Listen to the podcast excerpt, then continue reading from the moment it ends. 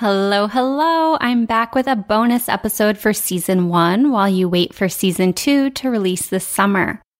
How often do you think about the clothing you buy? Where it comes from, where it was made, what it's made from? When you think about all of the other things in the world to care about, why should fashion be one of them?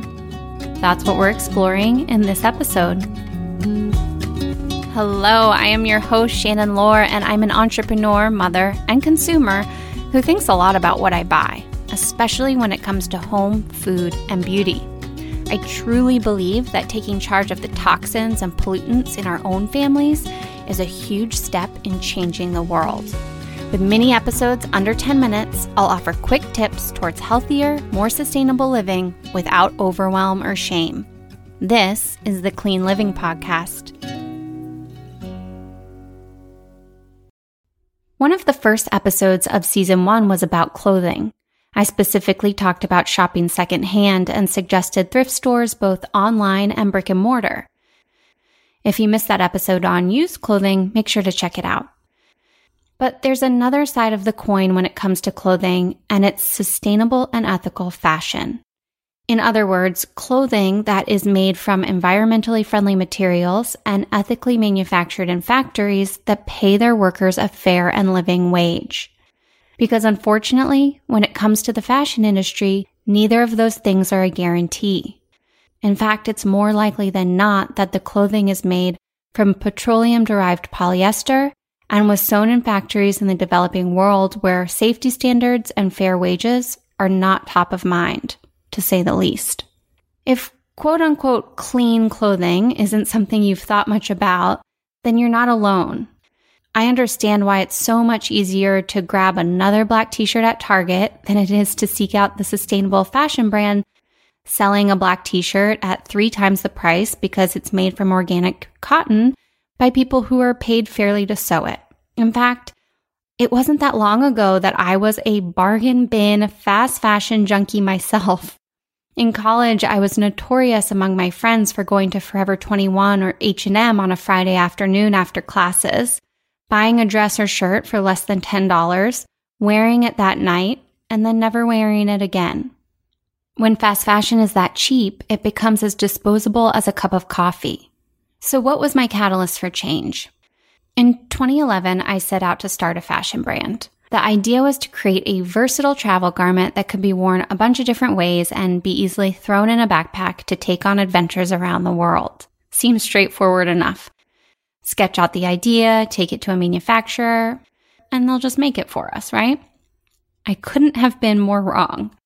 In the year and a half my then co founder and I spent looking for a factory to create our idea, we also started researching the fashion industry and we learned that it's riddled with issues. From dye runoff going into public drinking systems, to modern day slavery, to fatal factory collapses, to massive amounts of waste, to microplastics in the ocean, the traditional fashion industry is one of the major polluters of the planet and one of the main contributors to climate change. So we decided if we were going to start a fashion brand, then we were going to do it the right way from the start putting planet and people first. After months and months of dead ends and feeling like we'd never be able to start our brand the way we wanted to, we finally got a break.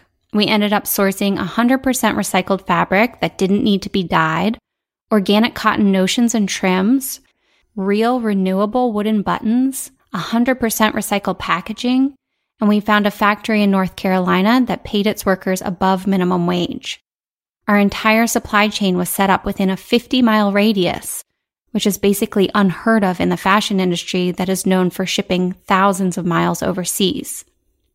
We went on to raise over $60,000 in pre orders of our signature piece. We went on a sustainable fashion tour of the Pacific Northwest to talk to people about the detrimental effects of fast fashion. We were featured in the New York Times, tweeted by the Wall Street Journal, it was this huge whirlwind of success in early entrepreneurship. But what I realized through that experience is that it should be easier to start fashion brands that are sustainably and ethically made from the beginning. Not as a way to backpedal because slave labor has been found in your supply chain or because your fabrics are damaging local water systems.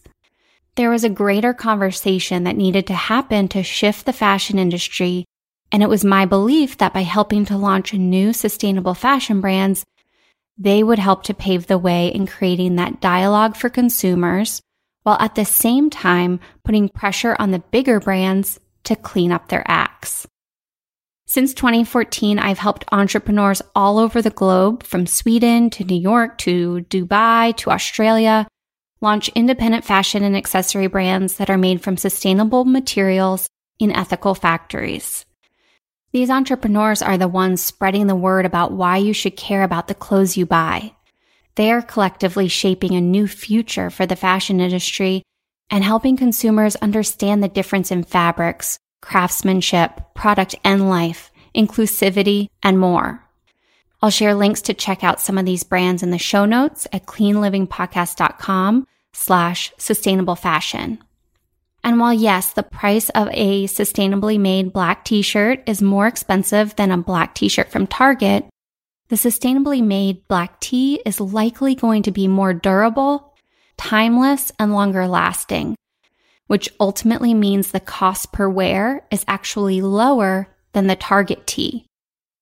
We simply can't care about creating a more sustainable world without caring about the impact of our own wardrobes. It's one of the most impactful purchasing decisions you have. If you'd like to get involved in being part of the sustainable fashion solution beyond your impact as a shopper, applications to Factory 45 are opening on May 6th.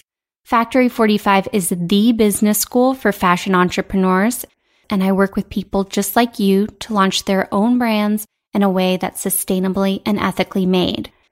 You can learn more about Factory 45 at factory45.co. Thanks so much for listening to this episode of the Clean Living Podcast. I'm your host, Shannon Lohr. If you know someone who has an idea for a fashion brand but has been stuck at a dead end or isn't exactly sure where to get started, please send them this episode or a link to Factory 45. I'd love to help them. Here's to creating a cleaner, more sustainable world for all of us.